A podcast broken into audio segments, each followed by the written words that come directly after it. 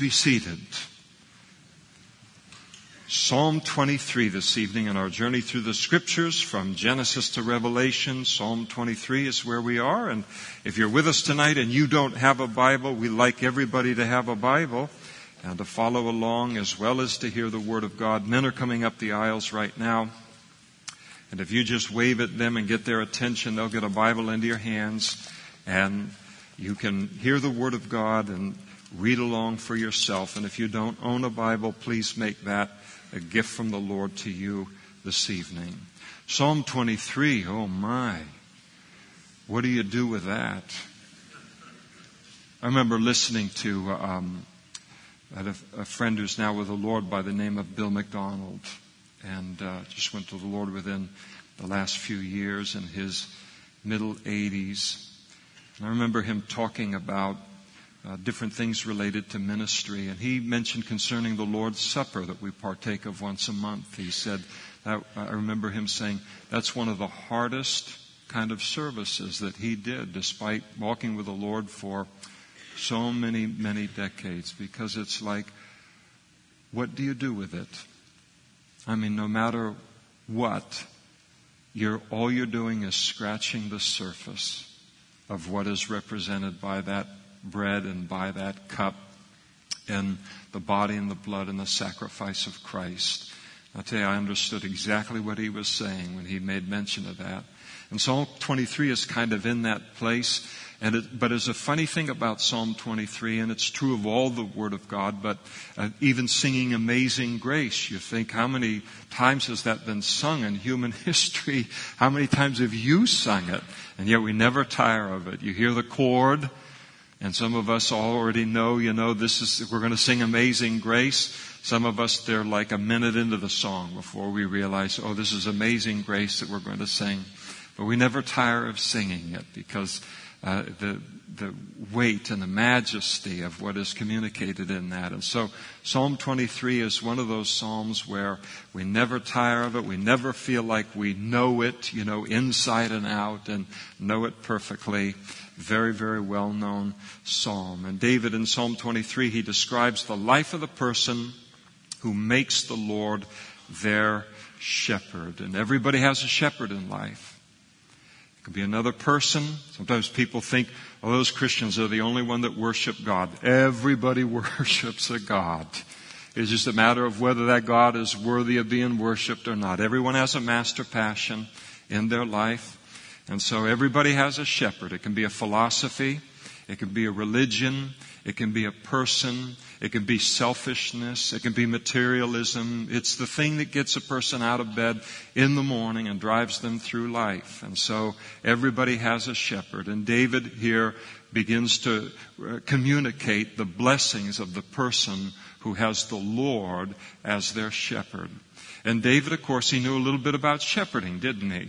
He was a shepherd boy, almost overlooked in his family because that was such a low position uh, to, to uh, take was to be the shepherd of, of sheep, and yet he understood what it took to uh, take care of sheep, and, and he actually writes Psalm 23 most likely much later in life, after walking with the Lord for a very long time.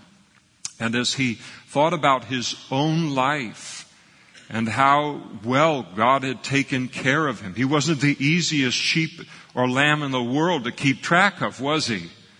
And yet when he looked at his life, he said, I want to write a psalm, the power of God that communicates the only explanation for my life is not my talent and my abilities. The only explanation for my life is that the Lord is my shepherd.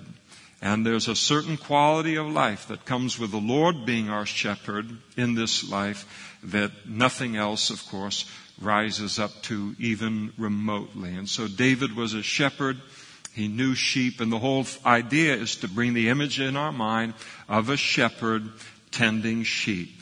And God is the shepherd, and we are the sheep. He is not the sheep, and we are the shepherd. That's Christianity backwards. Uh, quite popular today, by the way. But we, He is the shepherd, and we are the sheep. Now, if you sometimes we think about God calling us uh, sheep, and we um, we just kind of melt under it as a Christian. I mean, God thinks of me as a sheep, and we because we think they're so cute, and we see them, you know, they've had their little uh, lambs, and they're out in the field and going around. Who doesn't, you know, love sheep when they see them out?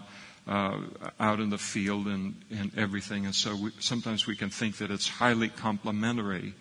But uh, there was another shepherd who knew something about sheep, and probably the most famous book ever written on Psalm 23 is Phillip Keller's book. I think it's Phillip is his first name. Um, on a shepherd looks at Psalm 23, and it's a very invaluable. If you've never read that, that's a classic, and that's worth reading uh, on on the psalm. But uh, sheep are notoriously dumb. Uh, they really are not the smartest uh, knife in the drawer, so to speak. They can actually walk around a, a little knoll uh, away from the rest of the flock, and they might as well be 3,000 uh, miles away. They can't find their way back to where the rest of the flock is to save their life. They can't retrace. Okay, wait a second. I've only been gone for five minutes. That means I can't be too far away from the flock. They're just out there as lost as lost uh, can be. And so they're not that bright, and uh, they are notorious uh, wanderers. It's nothing for a sheep to wander into any kind of danger or right off of a cliff, and it's certainly uh, appropriate for us. God's people, the best of us, are notorious wanderers. We get ourselves into all kinds of trouble that we need God to get us out of. And then also, Sheep are completely defenseless. They don't have any fangs. They don't have claws. The rest of the animal kingdom just looks at them and they're just a meal on four legs. Just they see a lamb and they just go, okay, this is going to be so easy and we're going to eat so well. And so they're defenseless. And, and so when we realize that God speaks of us as, as sheep, um, we, you know, we can kind of, we see him carrying the sheep over his shoulders. Hippies really like this uh, thing. And Jesus has got the robe on and the whole, whole deal. But, and, uh, and he is that close and he takes that kind of deliberate care of us. But it, it, uh, describing us like sheep really, um, is, is not that flattering in a very real and important kind of way. God isn't like just making fun of us or anything like that. And the, the point that David is making in Psalm 23 is that, is that whatever inadequacies a lamb has, they can completely be made up by that lamb shepherd. And the point is related to our lives. Whatever inadequacies we have, however the greatness of our need, whatever our vulnerabilities, whatever our weaknesses, whatever our limitations in life. There's a lot of limitation in this room. And in humanity. It's all a little different in each one of our lives.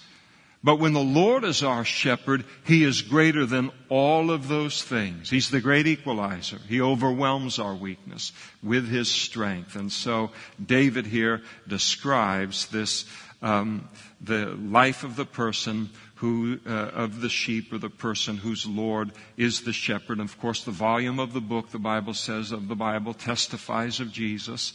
And so it's a picture of Him, really and ultimately, as He describes Himself in John chapter 10 as the Good Shepherd. The Lord is my shepherd. I shall not want or I shall not lack is what uh, he's saying there. And then he begins to describe all of the things that this, the Lord our shepherd, brings into our life as, uh, as our shepherd. He makes me to lie down in green pastures. And of course, this speaks of food. And the Lord, uh, just as lambs, the best pasture is green pasture. That's green grass. And over in the Middle East, uh, sheep don't always get green grass all the way, all around the whole year. So those are very prime kind of times. And yet the Lord, uh, for us, he, we've got green pasture. And it speaks about God's, uh, His uh, desire and His understanding of our need to be fed physically. And there's nothing wrong with that. It's going to speak of, of being fed spiritually too, but if we aren't fed physically, then not being fed spiritually isn't going to make a lot of difference after a few, you know, a little bit of time. And so the Lord is interested. I like, sometimes when I, uh, travel if I want to get a little memento of the trip because I can forget that I've been anywhere in the world, but a little memento will um, remind me, oh, I was there once. And then everything comes up, all of the people and the pictures and the colors and the ministry and everything that went on. And so oftentimes I'll get something that's a, a, a, bird that's related because it reminds me of what Jesus spoke about in the, uh, in the Sermon on the Mount, talking about the fact that he knows that the birds of the air have need of food. And so he understands that we need food as well. If he takes care of the birds of the air, he's going to take care of us also. And so the Lord feeds us uh, physically and He provides for us daily physically. But then also it speaks, and the bigger and, and more important picture is that He feeds us also spiritually with a rich pasture of uh, the Word of God. You, you, do you notice that your spirit, who you are, the inner man, gets hungry, just as hungry as the outer man, the physical man? You sit down in the morning or whenever that might be for your time with the Lord and you open up that Bible and you start to read that Bible and in comes a flood of nourishment on your spirit that is the same way if you're like super, super hungry and you sit down and it's not the kind of thing where, oh, I think I can cram a little more food in, but where you really get hungry and you take that first bite and it's kind of like Popeye with the spinach. I mean, you feel it go in and it starts to radiate through your whole body. Everybody understand what I'm talking about here? Okay, but you don't care. Anyway, this is the story of my life. I'm just teasing. I'm not putting words in your mouth and all. So I just, I just have this, anyway. So the same thing, we open up the word and you start to read it and it's just like, oh. But it's that same, same thing toward toward the Spirit. And that's the Word of God needs to be, the inner man, the spiritual man needs to be fed, and the Lord provides us with that as well. He leads me beside the still waters. Um, sheep don't like rapids. So you see those old Western movies and they just head in those horses right out in their rapids and no matter how deep it is, you never say, they'll run cattle through that, but they'll never run a herd of sheep through that. See, I had a, I had a herd of sheep on this side of the shore. And then on the other side, I didn't have them anymore. So sheep don't work very well in the rapids. They like still waters. They like brooks and and uh, quiet uh, quiet places. The word still water, phrase still waters, it means waters of, of rest. And so it's kind of the picture of peace and contentment. And so it's talking about the fact we live in a very, very turbulent world, a world that is seemingly uncertain to us, and a frenzied world that we live in. And so where do we go for peace? Where do we go to quiet down in this world? And that's important for sheep. And that's important for a human being. Uh, otherwise, we're all going to end up in insane asylums or we're going to all end up medi- medicated. We are not meant to run the way that this world is demanding that human beings run in order to survive. So we need a quiet place, a place of refreshment. And of course, that's at the feet of Jesus again on a daily basis with Him as Jesus uh, spoke to Martha when she wanted to move Mary from sitting at Jesus' feet in Luke's gospel.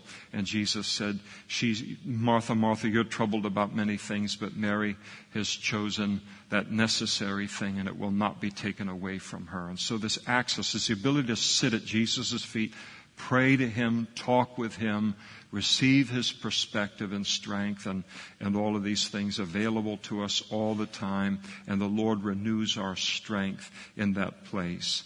And then He says concerning this shepherd, He restores my soul. And that word restore means to return to uh, a former condition, to restore us to our former condition. And there are those times where a sheep can wander away from the flock and now they need to be restored back into the flock. The flock, go, the shepherd goes out and finds that wandering sheep, brings it back into the flock, restores it to the flock, and what's true physically of a sheep is true also of our soul. When we fail, when we wander, whether it's for a day or whether it's for an hour, or whether it's for a minute or whatever it is, and we sense now that we have been separated in, in a sense from the rest of the flock and we need to be restored back into that and know that God loves me and He's for me as much as He is with, for everybody else and all the people that didn't wander in the way that I wandered. And the Lord is faithful to, uh, to restore us. I wish I never failed. I wish I never sinned. I wish every word that came out of my mouth was the right word. I wish every driver knew how to drive. the thoughts they provoke in me. I'm a victim. I wish in every situation I could, I was the hero of every story. Now, most preachers will only tell you the stories we're the heroes of. We're not the heroes of every story. And we need to be restored. And so we're glad that we have a shepherd who is a, a restoring shepherd. So he restores my soul and he leads me in the paths of righteousness for his name's sake. And so he leads us on the right paths. A lot of paths in life that'll destroy a lamb. There's a lot of paths in life that aren't right. But when we obey His word and we follow Him in this relationship, He puts us on a path that is always the right path. David did, here he is later in life, he doesn't have any regret for having followed God. I don't know how many years, I've, since 1980 I've walked with the Lord. And I know you could all witness to the same thing for me. Your, your date would be different than mine. But we would all say we have no regret for having followed Him on the path that He has put in front of us. The longer I live and the more I see the victims that are produced on the paths of man's wisdom in this world, it kills me. It just breaks my heart because it's so unnecessary. And so it's kind of that bittersweet thing where you look at it, it hurts you to see what's happening to other people, but at the same time, it makes us realize, thank you, Lord, that you lead us on the path that you have led us on and the quality of life that we enjoy on that path. I don't envy a single unsafe person in this world. I don't care how rich they are, or powerful they are, or how um, Uh, uh, uh, accomplished they are or talented they are, if I had to walk away from the Lord and, and cash all of that in to have whatever they have but not know God, that's the easiest decision in the world. Riches are measured in a lot of different ways and, and, all, and certainly very different from the way that the world measures riches. We are so blessed and so unbelievably rich by virtue of the fact that we are on a path that God has chosen for us and a path that is righteous. Being right is its own reward.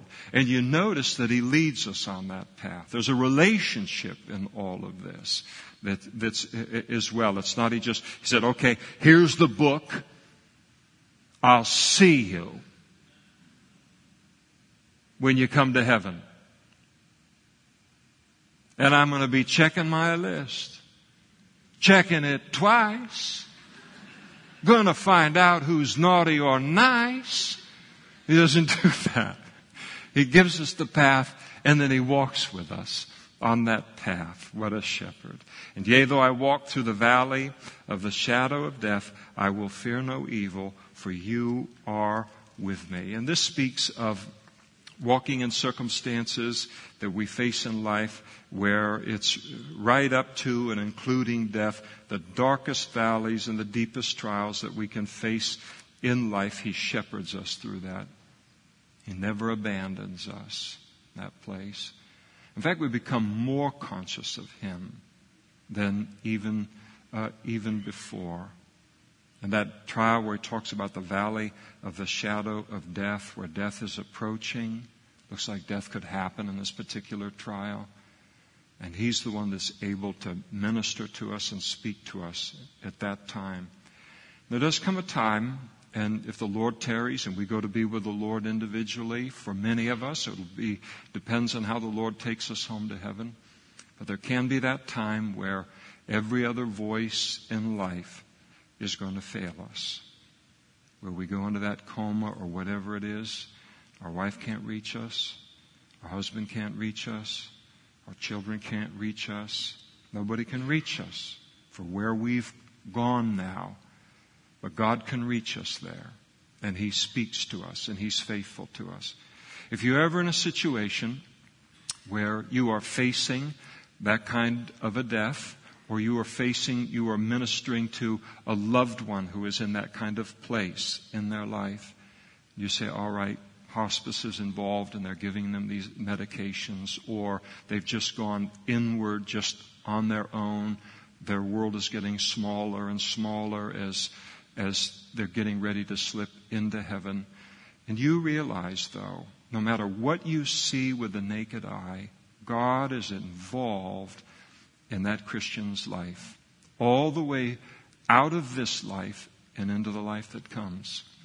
I remember Gayle Erwin speaking many years ago, and it really blessed my heart in this vein, where he, his father was severely injured in an airplane accident and, uh, and uh, severe mental damage. And so Gayle essentially ended up raising his father. And after that accident, his father was a very different man and you couldn't get through to him and all of these different things. And he said the interesting thing is we would take him to church and he would li- hear the songs that were being sung and he could sing them and and uh, knew them by heart and all of that engage in all of that and then soon it was over he was back again and what that tells us is there's a place of the spirit again the inner man there's a place of the ministry of the Holy Spirit that goes on way down deep inside of us that God is always faithful to. And so when we face death, we can know, oh my, what's going to happen? What are going to be the characteristics of this? And we can know, Lord, you will shepherd me all the way through this and into heaven. And you will, you will uh, never abandon me here and you will be able to speak to me and be to me what no other human can be in my life. And I'll tell you, that's a very valuable thing in life as well. He said, Your rod and your staff, they comfort me. Now, that's a funny old part of a verse there in, in uh, verse 4. Your rod and your staff, they comfort me. You say, Well, that's, that's nice. Okay. Do you kind of know what a rod and a staff are? A rod was, uh, was kind of a stick about this long, and it had a bulb on the end of it. So they might take a, a piece of wood and they would carve it out, and it ha- would have a bulb like that. And what the shepherd would do is when a sheep would begin to wander, he'd grab that thing out, and scare that sheep back into the flock. Maybe hit the sheep.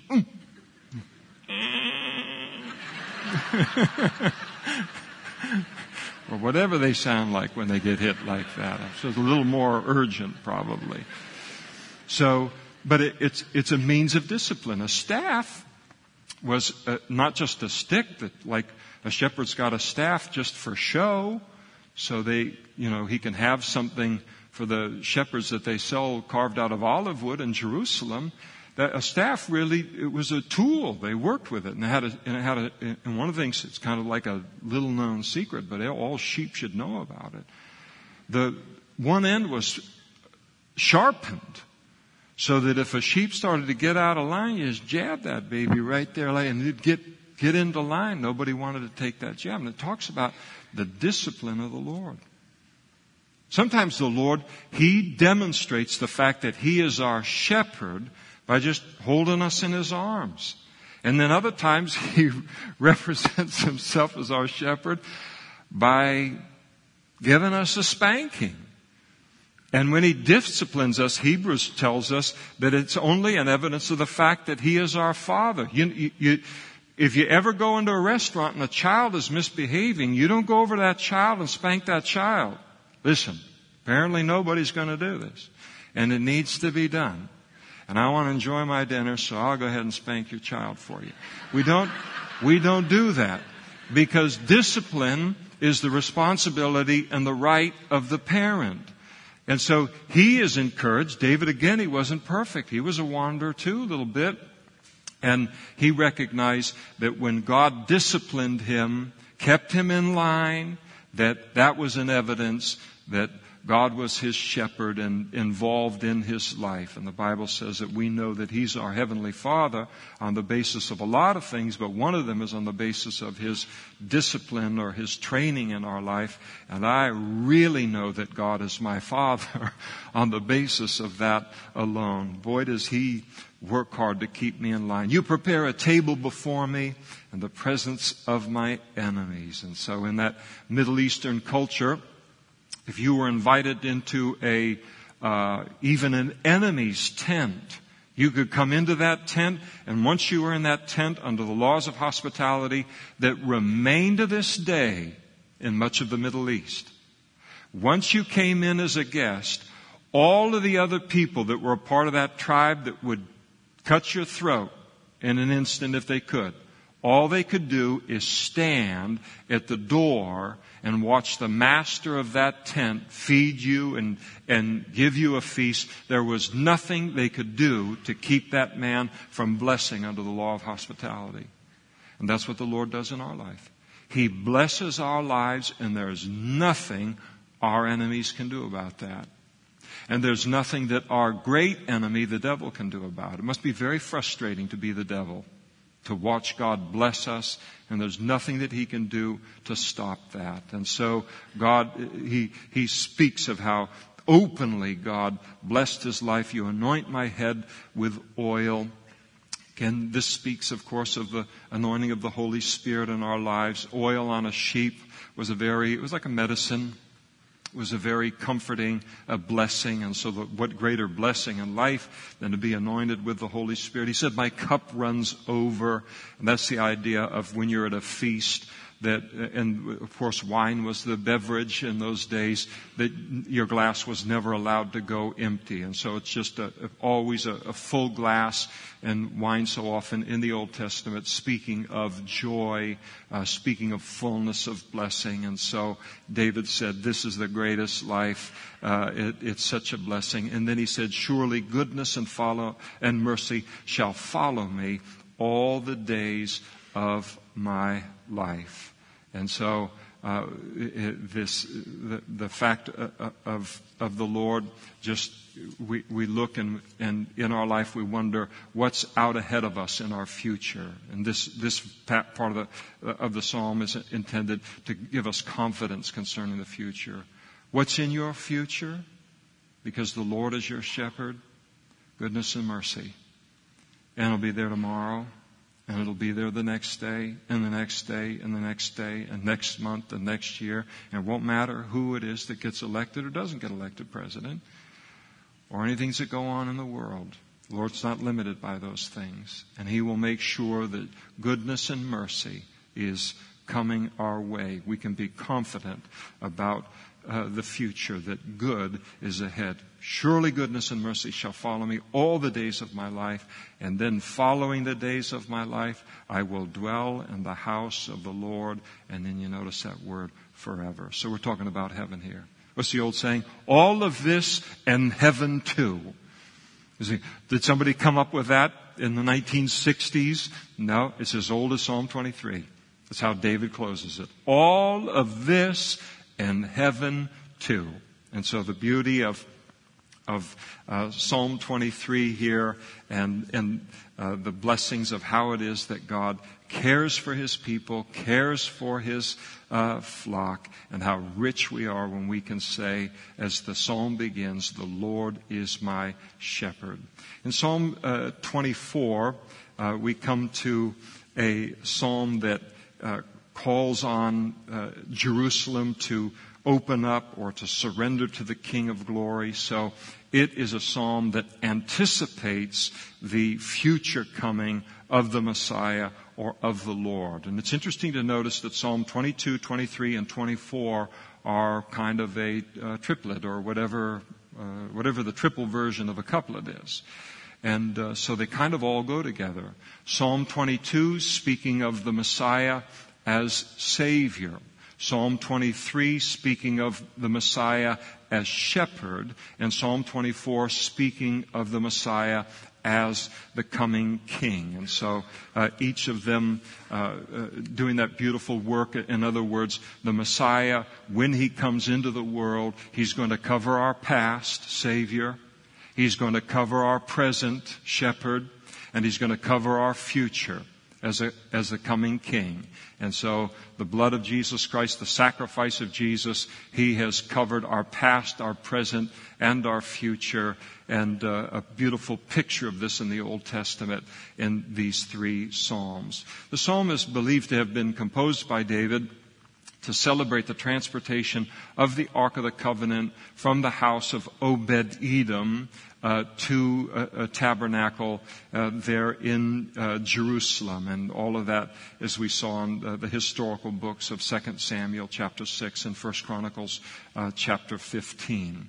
And so David writes, and he says, "The earth is the Lord's, and all of its fullness, the world and all those who dwell in it, for He has founded it upon the seas and established it upon the waters." So everything, the whole earth and everything in the earth belongs to God. And why? By virtue of the fact that He created it. We're just renting here. We're just some long-term leases, some short-term leases. But we're just, this all belongs to the Lord. And don't think He ever forgets that. He, he knows. All this belongs to Him. And, and so here is this uh, praise that's offered to the Lord as creator. The beauty of Psalm 24, and it's helpful to understand, is that it was probably a psalm that was sung by two different choirs. So as all of this, as the Ark of the Covenant was being brought into the city of Jerusalem, and you remember David dancing with all of his might and the celebration when they finally got it right, and, and all, and the emotion of it, he probably, it appears that there were two choirs involved, and one choir would sing one part of this psalm, and then the other choir would sing the next part. One part, one choir would uh, pose a question, and then the other choir would answer the question, as we see in the psalm. And so, I mean, it kind of just gives you chills a little bit thinking about being there, and they're shouting this out, they're singing this, the excitement of uh, of of the moment, and so uh, verses 1 and 2 probably sung uh, by uh, the first choir, and then the second choir would have jumped in in verse 3 and talking about the fact that a holy God should be worshiped by a holy people. Who may ascend into the hill of the Lord, or who may stand uh, in his holy place? He who has clean hands, that is, right actions, and a pure heart, in other words, pure minds and motives, who has not lifted up his soul to an idol, not an idolater, nor sworn deceitfully. In other words, they don't use their speech in ungodly ways. He shall receive blessing from the Lord the righteous and righteousness from the God of his salvation. This is Jacob, the generation of those who seek him, who seek his face. And so these are the worst kind of worshiper that can expect the fullest of God's blessings uh, uh, upon their lives. And then in verse 10, it begins to, uh, the the uh, Ark of the Covenant is nearing now the entrance gates to the city of Jerusalem. And, and so the choir number one shouts out ahead, lift up your heads, O you gates. And so they're speaking to the gates to open up the gates now. The Ark of the Covenant, the symbol of the presence of God, is now coming uh, toward you. Be lifted up, you everlasting doors, and the King of glory shall come in. And, and so they call for the gates to be open to allow the Lord's entrance, so to speak. And then the second choir says, who is this King of glory? And then the first choir answers and says, the Lord strong and mighty, the Lord mighty in battle. Lift up your heads, O ye gates. Lift up, you everlasting doors, and the King of glory shall come in. So this is very artistic, actually. So for those of you who are artistic types, um, I mean, this is David, all these ways to express this beauty of the event and David and others involved in it. And then the second choir, verse 10, jumps in and repeats the question, who is this King of glory? And then the first choir says, the Lord of hosts, He is the King of glory. And so this beautiful celebration and, and all of the singing that would have gone on, all of the parts really must have been very powerful uh, to, uh, to watch. And so the lesson of the psalm is that the Lord is a glorious king and uh, his coming is to be celebrated. And, and this is kind of, a, Psalm 24 is a little bittersweet um, because when we read Psalm 24 and we understand uh, that it's, it is written not just of the Ark of the Covenant at the time of David, but also written prophetically related to um, the coming of Messiah, we realize that Psalm 24, that should have been the excitement and that should have been the praise and the worship that was offered up to Jesus at his first coming.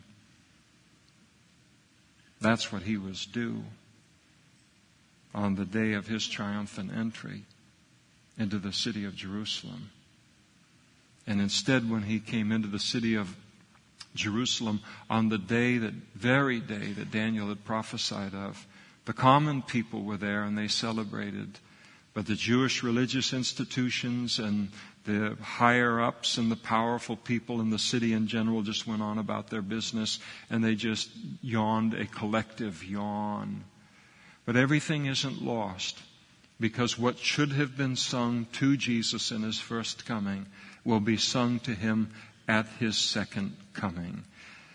It's interesting when, if you ever get a chance to go to Jerusalem or go to Israel, and, and part of going to Jerusalem is to stand on the Mount of Olives. And to realize when you stand on the Mount of Olives to the east side of the city of Jerusalem, to realize that that Mount of Olives is waiting it is waiting in history. It exists. It sits there to one day feel the pressure of the foot of Jesus Christ the Messiah at the time of his second coming.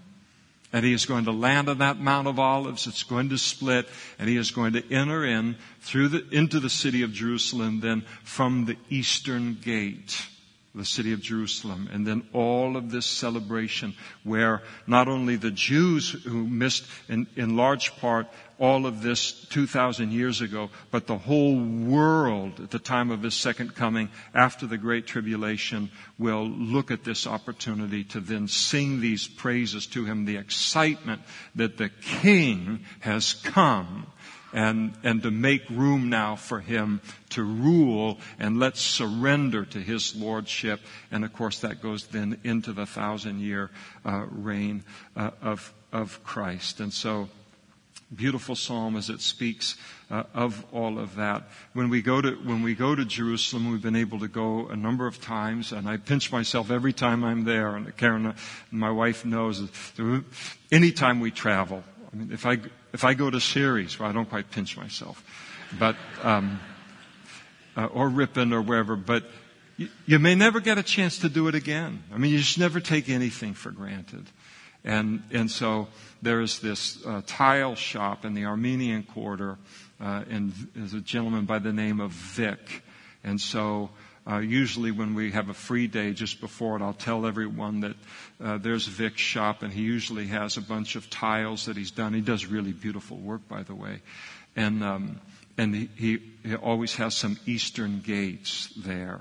And I always go in and see them a little bit later, and they're all wiped out. Everybody goes in, and they get that eastern gate. That's the gate that Jesus is going to come through in his second coming. And they put it up in their house somewhere just as a, a remembrance. But all of this is in the future. And so Jesus is not only our Savior, Jesus is not only our shepherd, but Jesus is also the coming King. And then in Psalm uh, 25, uh, this is a psalm about drawing near to God uh, after uh, sinning. So really this is better taught in other churches than here.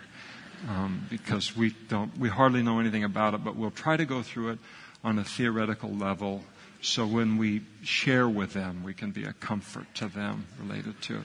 So what we have here in, in Psalm 25, I'm, and I, I, ought to say because not everybody gets my humor, I'm kidding totally related to this. We understand, we understand the need to, uh, of, of uh, you know, how do I draw near to God after I've flubbed, you know, after I've sinned? And, and so this is the second of seven uh, psalms of repentance that are contained in the psalm. And, uh, and so uh, David in the psalm, he confesses his sin to God, and then he couples with that request not only that God would forgive him, but then he becomes so bold as to, and I say wonderfully bold, to then ask God if he would also take care of the consequences of what his uh, uh, of his sin. And so the psalm is a beautiful psalm, and it really is written um, because all of us find us in that place where we just say, "I wish I hadn't done that. I wish I hadn't said that. I wish I could do that over again." And where do we go to express our heart? And so the psalms are they're they're they're so emotional. They're such an expression of our spirit, and anything and everything is contained in them. And so here's this needed psalm along with six others that talk about, okay, what is the song that we sing to God after we've sinned and we need to be forgiven and we want to ask Him to take care of the consequences of the sin uh, that we have, uh, we have committed. And so the psalm speaks of, really demonstrates the confidence that a child of God should have in terms of the mercy of God towards sinners when we confess our sin to Him and when we do repent. He says, To you, O Lord, I lift up my soul. O my God, I trust in you. Let me not be ashamed. Let not my enemies triumph over me. Indeed, let no one who waits on you be ashamed. And you notice that word ashamed a second time.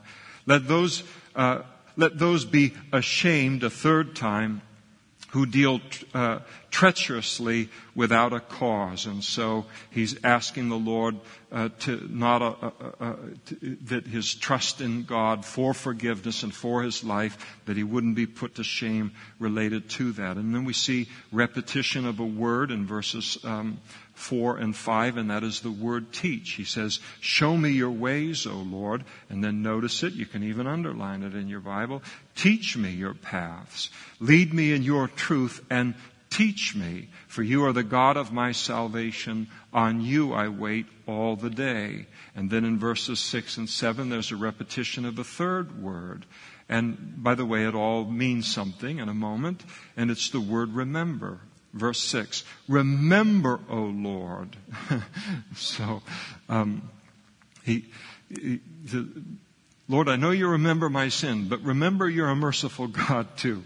Remember, O Lord, your tender mercies and your loving kindnesses, for they are from old. God, you've always been a forgiving God.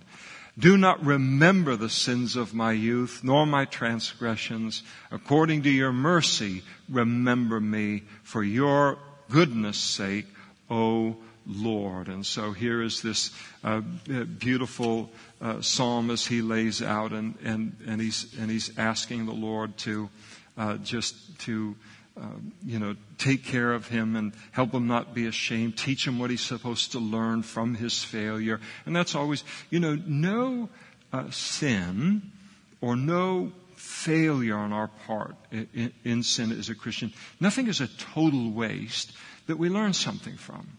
And I'm one of those people that learns about 90% of what I learn from hard knocks, making the mistake. And, but the key is to learn it. You know, you don't want to become a beat up too badly.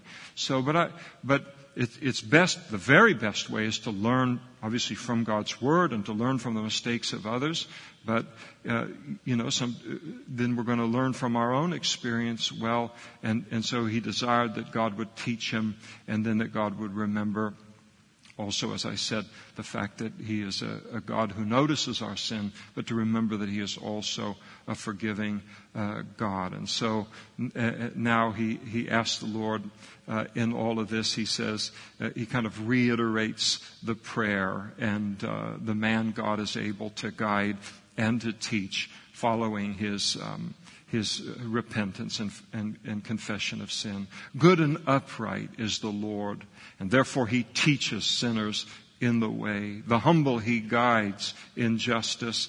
The humble he teaches his way. And so God is able to, the man that God is able to guide and to teach is the man who is humble. And uh, certainly our sin humbles us in our relationship with the Lord. All the paths of the Lord are mercy and truth to such as keep his covenant and his testimonies. Oh, and so the, the, the Lord is able to bless.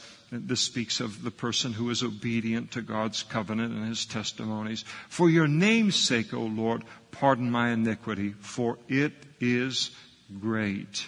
As he's not no blame shifting or anything like that. Lord, I did it. It's a big sin, and I ask for your forgiveness. By the way, there's no sin greater than the blood of Jesus Christ. We praise the Lord for that. There's no lifetime of sin that is greater than the forgiveness that's found in that sacrifice. The whole world of sin and all of human history, all put together, is not greater than the forgiveness that is found in that sacrifice of Christ upon that cross. For your name's sake, O Lord, pardon my iniquity, for it is great. And who is the man that fears the Lord? Him he shall teach in the way he chooses. He himself shall dwell in prosperity, and his descendants shall inherit the earth. The secret of the Lord is with those who fear him, and he will show them his covenant. And so the fear of the Lord is important in, in, enjoying the fullness of God's blessings. He said, My eyes are ever toward the Lord, for he shall pluck my feet out of the net. In other words, God guides us into places that are safe. He never guides us into some terrible place the way that sin does. And David said, Turn yourself to me and have mercy on me, for I am desolate and afflicted, and the troublers of my heart have enlarged. Bring me out of my distresses. Look on my affliction and my pain and forgive all of my sins. Consider my enemies, for they are many, and they hate me with a cruel uh, hatred. Keep my soul and deliver me. Let me not be ashamed, for I put my trust in you. Let integrity and uprightness preserve me, for I wait for you. Redeem Israel, O God, out of all of her troubles. And so this beautiful psalm that reminds us that we can be confident that when we humble ourselves and if we confess our sins, the Bible says God is faithful and just to forgive us of our sins and to cleanse us from all unrighteousness, that we can be confident in, in the forgiveness uh, of, of God and that we are able then to return uh, after a sin to return to humility with God, a willingness to be taught by God, a return of the fear of the Lord, and all the blessings that come with that. In other words, there's not just, God is not just willing to forgive us, but He's willing, once again, to restore us into the, the whole Christian life that we treasure so much. We treasure forgiveness, but when we sin, and if we do it deliberately, we grieve the Holy Spirit, and there's the sense of that there's a great loss that has occurred in my life. Will God give those things back to me? Intimacy with God, confidence in my relationship with God, all of these things. And Psalm uh, 25 speaks to us of the fact that we can be confident uh, of all of that. Mm-hmm.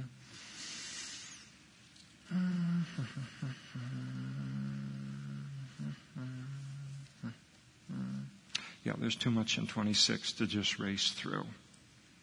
Not that I race through anything, but we'll stop there and we'll pick up 26 next time because in this series as we're going through the Psalms, I absolutely want us to have time to just worship the Lord and, and to be able to respond to Him. And so these three beautiful Psalms that we've looked at tonight, each of them dealing with something so different. And that's one of the blessings of the Psalms is that, boy, they just deal with life and this life with God from so many different angles and a lot to think about, a lot to respond to tonight from these Psalms, all of them good things because of the greatness of our God. So if the worship team comes forward, we'll ask them to lead us in a little bit of worship before we close up this evening in prayer.